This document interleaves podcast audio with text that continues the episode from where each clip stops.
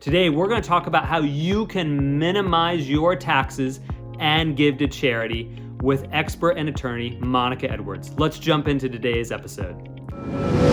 Investing Secrets with Kevin Attride, empowering you to succeed financially. I'm Kevin Attride, and I'm on a mission to help you with investing secrets, empowering you to succeed financially, changing your financial perspective, and growing your wealth in good times and in bad.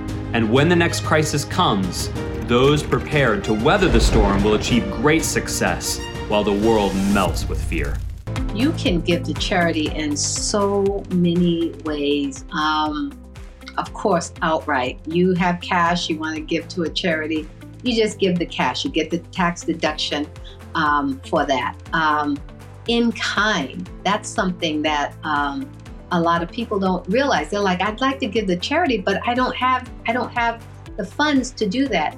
Well, sometimes you may have, you know, collectibles, or you may have jewelry, you may have um, uh, coins, uh, you know, collectible coins uh, that you, you, know are valuable. So any asset that's a valuable asset, you can give in kind to a, a charity.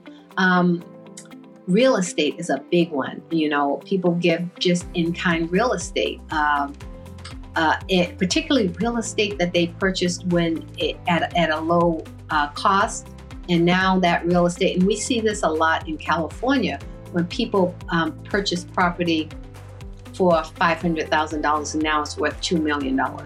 The capital gains tax on that is horrendous. So you can give the charity that in kind. Now, depending on your individual circumstances, you may want to have an income. You know, you may not just want to give it to a charity, um, but you you want something. You know, you want to get a portion of it back. I think um, using vehicles like a charitable remainder trust or a charitable gift annuity, you're able to do that. You you can also give your retirement accounts you can name a charity um, in a beneficiary designation. So, for example, you have a life insurance policy or you have a retirement account, you know, you can name the charity on um, the beneficiary list, beneficiary designation list. So there's just a host of ways to give to a charity and a host of ways that you can benefit. There's a life estate, you know, you you know, we see a lot. There are people who don't have children um, and they want to give to a charity, but they don't have the funds to give, and they don't.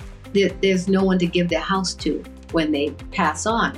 They create what's called a life estate. They're able to stay and live in that property for the rest of their life, but when they pass on, the property automatically goes to charity, or it can be split um, between charities. So there's I mean, I can go on. There's just so many um, vehicles and options available to give to a charity that not only benefits the charity but can benefit you as well.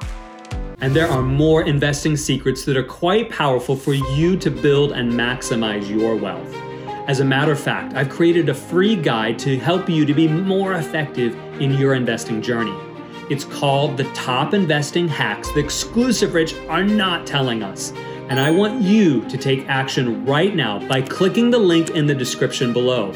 I want you to have this exclusive access so that you can understand the strategies and the tactics the rich use to maximize and grow their wealth.